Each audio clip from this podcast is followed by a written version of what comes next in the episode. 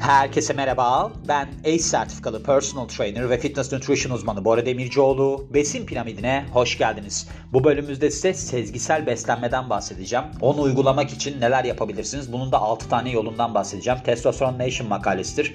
Önemli bir konudur. Özellikle diyete sadık kalabilme açısından önemlidir. Sezgilerinize güvenin. Fakat burada da dediği gibi çok da güvenmeyin. Şimdi burada diyor ki temelde acıktığınız zaman yiyin diyor. Şimdi acıktığınız zaman yediğinizde istediğinizi yerseniz o zaman sorun çıkacaktır. Yani siz mesela acıkıyorsunuz ve gidiyorsunuz gofret mofret yiyorsunuz o zaman sorun çıkacaktır. Yani şu anda bunu uyguluyorum. Acıktığım zaman gofret falan yiyorum. Ben de pek de soruna yol açmadı. Onu da söylemem gerekiyor. Fakat ben dün düşündüm. Şimdi nasıl gelişiyor bende? Mesela şu anda ben arkadaşta kalıyorum. İşte Geceleri böyle makarnalar falan yiyorum. Özellikle Body Salon profilimi takip ediyorsanız orada görüyorsunuzdur. İşte dün Mentos falan yedim. Sonra geldim eve. Geldikten sonra ben düşünmeye başlıyorum. Aslında bunları düşünme sebebim de şu. İleride ben ders yaptığımda birisiyle böyle bir durumla karşılaşırsam ne gibi bir yön göstermede bulunabilirim onun için düşünüyorum. Şimdi düşündüm. Dedim ki ya Bora sen bunları yiyorsun ve senin formun bozulmuyor. Hani sen Dorian Gray falan da değilsin. O yüzden bir noktadan sonra tabloya da aktaramayacağın için kilolu görüntünü sorun çıkabilir. Şöyle ama. Şimdi mesela ben 20 kilometre falan yürüyorum gece. Gece 20 kilometre yürüdükten sonra o sırada mentos yiyorum. İşte ondan sonra döndüğümde mesela makarna yiyorum. Aslında burada temeldeki sebep ne oluyor? Ben yürüyüş sırasında glikojen depolarımın bir kısmını boşaltmış oluyorum. E, glikojen depolarımı boşalttığım için mesela dün özellikle ben spor da yapmıştım sabah. E, glikojen depolarım boşaldığı için orada aldığım karbonhidrat aslında glikojen depolarımı dolduruyor. Tamam çok yüksek kalori alıyor olabilirim. Ondan dolayı sorun çıkabilir. Ama şu da var. Ben sürekli olarak çeviri yapan, sürekli olarak anksiyete atakları geçiren birisiyim. Ve bu sebeple de benim aslında vücudum normale göre daha hızlı çalışıyor. Çünkü benim nabzım yükseliyor bilmem ne oluyor. Dün benim saatim var işte bu Mi Fit'ler var ya onun saatim var. Onun nabzını ölçsün diye koluma taktım. Birkaç gündür böyle bir şarjı yoktu. Bir baktım nabzım 120 çıktı. Ben dedim ki bu yanlış herhalde. Çünkü benim normalde nabzım 50 falan. Birkaç kere ölçtüm yine 120 çıktı. Sonra anladım ki o anda çok gerginim. Yani öyle durumlara da dikkat etmek gerekiyor. Yani kendinizi aslında bu sezgisel beslenme kısmında hani birisi der ki mesela ben de sezgisel besleniyorum. Siz onun yediğini yersiniz kilo alırsınız. Kendinize göre değerlendirin o yüzden. Mesela bir anım var. Onu anlatmak isterim size. Şöyle ben geçmişte modellik yaptığım zamanlarda bir çocuk vardı. Aşırı iyi fiziği var ama çocuğun. Feci. Ondan sonra biz bir böyle bir gece şeye gittik. Bir kutlama gibi bir şey götürüyorlardı bizi. Oraya gittik. Orada da böyle açık büfe yemek var. Şimdi bu çocukla gittiğimizde ben de çocuğun sürekli şeyini hatırlıyorum. İşte ben istediğimi yerim, ben sadece şınav çekiyorum falan gibi şeyler söylüyordu ama çok iyi fiziği var. Sonra biz gittik. Ben böyle kafama göre yemekler almaya başladım. Hani açık büfeden. O da yiyor ya kafasına göre. Bir baktım ki o tavuk mavuk alıyor. Sonra ben dedim ki ya sen dedim sadece tavuk falan mı alıyorsun bu saatte? Dedi ki ya gece bunlar yenir mi yani senin aldıkların? Acayip kilo yapar bana filan. Şimdi mesela adamın sezgisel beslenmesi yani bana anlattı. Mesela benimkiyle tamamen zıt. Benim kafamda olan sezgisel işte o anda yemek yerim falan kafası makarnalar bilmem neler. Onunkisi tavuk. E o zaman da sorun çıkabiliyor. O yüzden bununla baş edebilmeniz için hani böyle bir aslında zihin yapısı oluşturabilmeniz için nelere dikkat etmeniz gerekir onu söyleyeceğim size. Şimdi şöyle diyor ki birinci maddede kendinize aç olup olmadığınızı sorun. Bakın bu çok önemli bir şeydir. Yani saat üzerinden gitmemeniz lazım. Şöyle şimdi ben sabahları kalktığımda hiç acıkan birisi değilim. Hiçbir zaman da acıkmıyordum ben. Ben sabah kalkarım mesela. Ben kaçta yiyorum biliyor musunuz yemeği? Akşam 6'da falan. Çünkü hiçbir zaman benim karnım acıkmazdı sabah.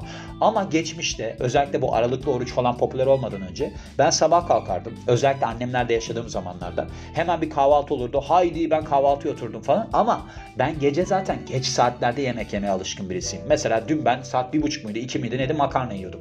E şimdi ben sabah kalksam şu anda sabah kalksam bir de kahvaltı yapsam e, o zaman işte kilo alırım.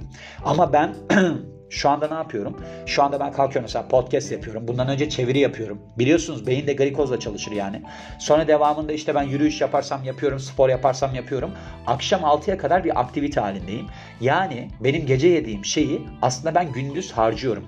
Ama siz böyle bir zaman koyarsanız kendinize ve gece de yemek yemeye alışkın birisiyseniz o zaman sorun çıkacaktır. Mesela burada da bahsetmiş. Hani çocuklar vardır böyle küçük çocuklar. Annesi der ki ya oğlum kızım ben sana yemek hazırlamak zorunda mıyım sürekli? Koyuyorum yemeği yemiyorsun ondan sonra da acıktım diyorsun derler.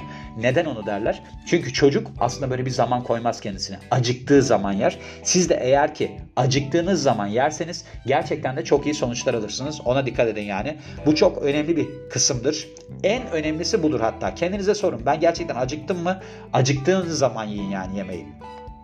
Hiçbir zaman kendinizi böyle bir ben aşırı tok olacağım kafasına sokmayın ikinci maddede.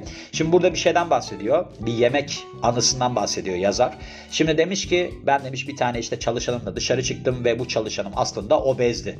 Ve demiş ki ben de demiş bu obez çalışanın yediği şeyi yiyeyim. O böyle kendisine kocaman bir sandviç söylemiş. Sonra demiş diyor yani bu yazar. Beraber yedik hatta ben ondan da hızlı yedim. Sonrasında devamında o sandviçi yemiş olduk ve aslında baktığınızda diyor bu sandviç diyor 2000 kalorilik bir sandviçti aşağı yukarı çünkü içerisinde her şey varmış filan. Sonra başka bir lokantaya gitmiş. İşte Chicago'da bir lokantaya gitmiş ve burada da işte Avustralya tabak size'ında bir yemek gelmiş. Böyle bir küçükmüş yani ortasında küçücük bir yemek varmış falan. Ve servis de yavaşmış ve bu yemeği yerken de demiş ki ya ne biçim restorana geldim ben buna nasıl doyacağım filan. Sonra devamında o servisin devamında yani işte tatlıyı getirirken 20 dakika geçmiş arada ve diyor ki ben diyor bu yemek için çok zorladım kendimi hani tatlı yiyebilmek için. Şöyle yani beyinle aslında böyle bir mesajın gitmesi var. Beyinle hani mide bağlantısı diye bir şey var ya o 20 dakika sürüyor. Yani sizin tok olduğunuza dair sinyalin gitmesi 20 dakika sürüyor. Ama siz yemeği hemen hızlıca yerseniz o zaman ne olacaktır? Sinyal gidemeden siz zaten kalori almış olacaksınızdır. Zaten kilo almada en büyük faktör ne oluyor? Sıvı kaloriler.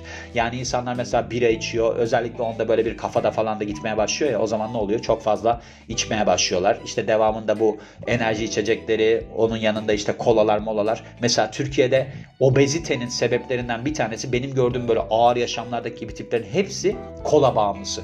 Adam kola içiyor zaten çok yüksek kalori var. O zaman kilo alıyor. Ona dikkat edin yani. Arada zaman koyun yediğinizde. Üçüncü olarak protein ağırlıklı olarak beslenmeye çalışın. Şimdi şöyle tabii ki protein önemli. Yani şu açıdan önemli. Birkaç tane madde vermiş onları söyleyeyim size. Bir kere şey var. Sindirim sırasında %30'u kalorisinin gidiyor proteinin. Yani termik etkisi var ya sizin metabolizma hızınızı artırıyor. Yani aslında 1 gram protein 4 kalori, 1 gram karbonhidrat da 4 kalori de protein işte 2.8 kaloriye falan geliyor. Ve şu var burada demiş ki yani hemen hemen yağ dönüşmesi imkansızdır. Sizi daha uzun süre tok tutar. Bir de yağsız kas kütlenizi korumaya yardımcı olur. Şimdi burada şöyle bir durum var yalnız. Onu da söylememiz gerekiyor. Yani şu, şimdi mesela glikoneojenez denilen bir durum var. Glikoneojenez ne oluyor? Siz aslında protein de alsanız onun glikojen depolarınızı doldurma eğilimi oluyor. Çünkü dönüşüyor, karbonhidrata dönüşüyor. Sonra işte glikojen formunda sizin vücudunuzda depolanıyor. Öyle bir durumu vardır. Şimdi burada başka bir faktör var. Eğer ki düşük kalorili giderseniz evet sorun çıkmayacaktır. Ama kaloriniz yüksekse, aldığınız kalori yüksekse, mesela insanlarda çok yüksek karbonhidrat tüketme eğilimi oluyor. Bununla beraber deri gibi bir de protein alıyor. O zaman ne oluyor? Sorun çıkmaya başlıyor. Çünkü totalde aldığı kalori artıyor. Yani sadece protein ağırlıklı işte sebze mebze yiyorsanız sorun değildir. Ama hem proteininiz yüksek, hem karbonhidratınız yüksek, hem yağınız yüksek. Ben spor yapıyorum diye. Ondan sonra sorun yaşarsınız. Diyetleri birbirinin içerisine geçirmeyin. En büyük sorun odur. Yüksek proteini tüketiyorum Karbonhidrat alıyorum. Neden alıyorum? Çünkü sporda bana enerji versin diye. E o zaman ne oluyor? Devamında da siz kilo almaya başlıyorsunuz ve sonucu da hiçbir zaman anlayamıyorsunuz yani. İşte burada şeyler tüketin. Ne bileyim tavuk mavuk tüketin demiş. Ve de demiş ki burada ortalama olarak günlük 160 ile 240 gram arasında protein tüketmeniz gerekir deniliyor. Aslında 0.8 de kilo başına 1.2'dir bu. Yani normalde. Spor yapanlarda bu civar olabilir. Yani burada dediği aslında 80 kiloluk birinin kilo başına 2 ile 3 gram protein tüketmesinden bahsediyor. Ama dediğim gibi hani 80-100 gram arasında gittiğinizde de sorun çıkmıyor. Nereden biliyorum? Kendimden biliyorum. Çok ağır antrenman yapıyorsanız böyle bir 2,5 grama falan çıkın. Çünkü şöyle bir şey var. Orada bir toparlanma söz konusu.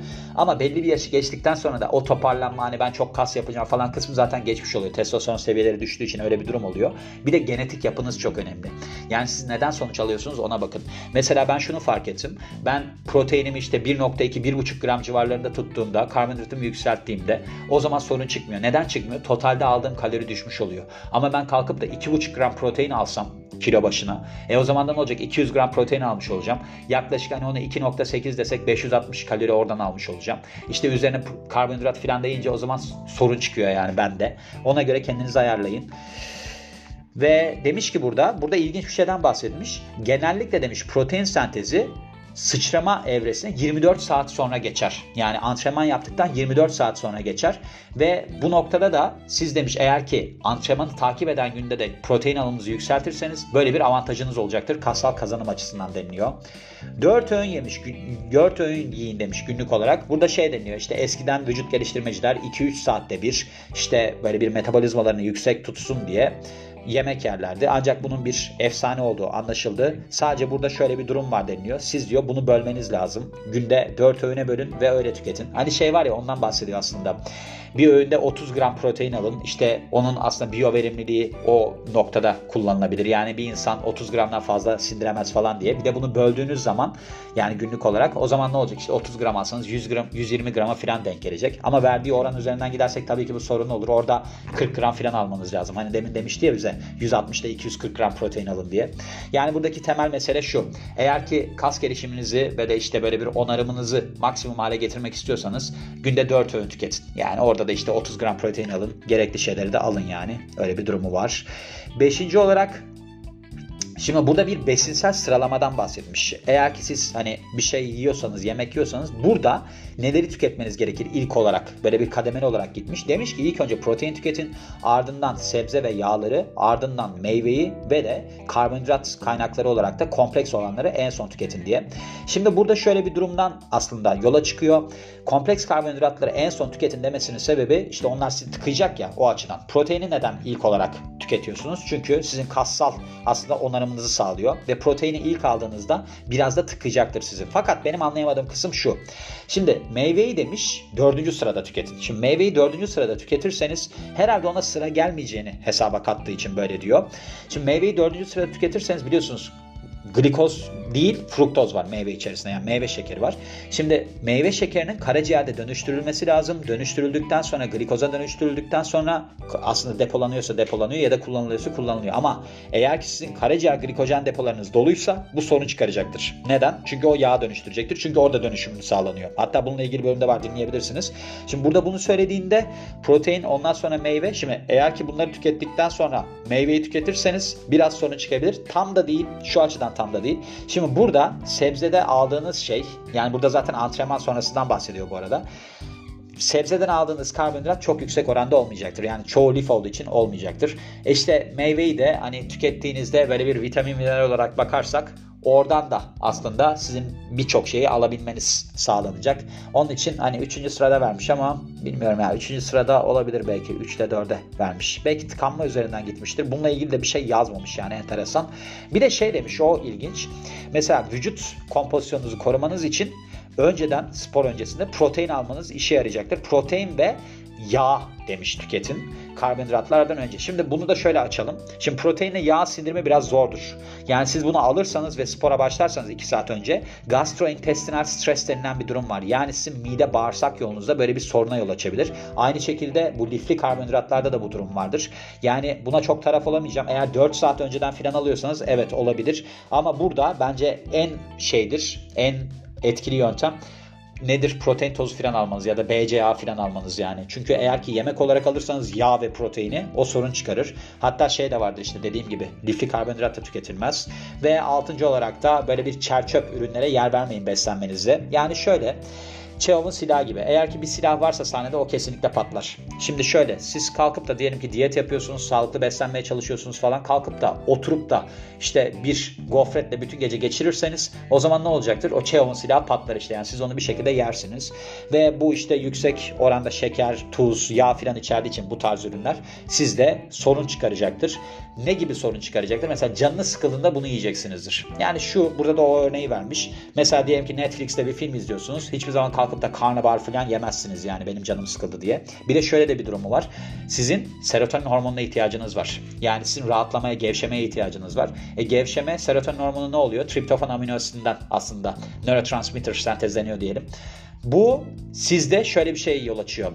Beyninize geçebilmesi için triptofanın ne olacak? Basit şekerle beraber alınması gerekecek. E basit şeker almanız için de böyle şeylere yöneleceksiniz. Ondan sonra bir uyku bastırır falan kan şekeri seviyeleri sıçrar iner bilmem ne.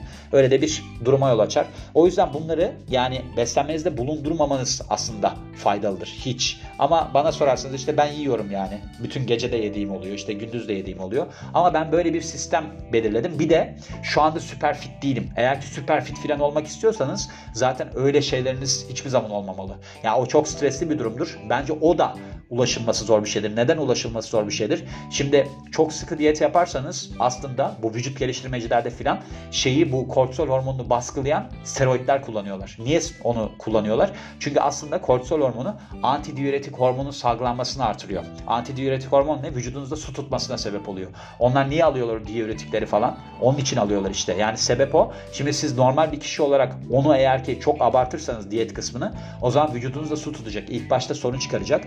Onlara da dikkat edin, dikkat edin diye bu bölüme eklemek istedim diyorum ve bu bölümün de sonuna geliyorum. Beni dinlediğiniz için çok teşekkür ederim. Ben Bora Demircioğlu. Yeni bir bölümde görüşmek üzere. Hoşçakalın.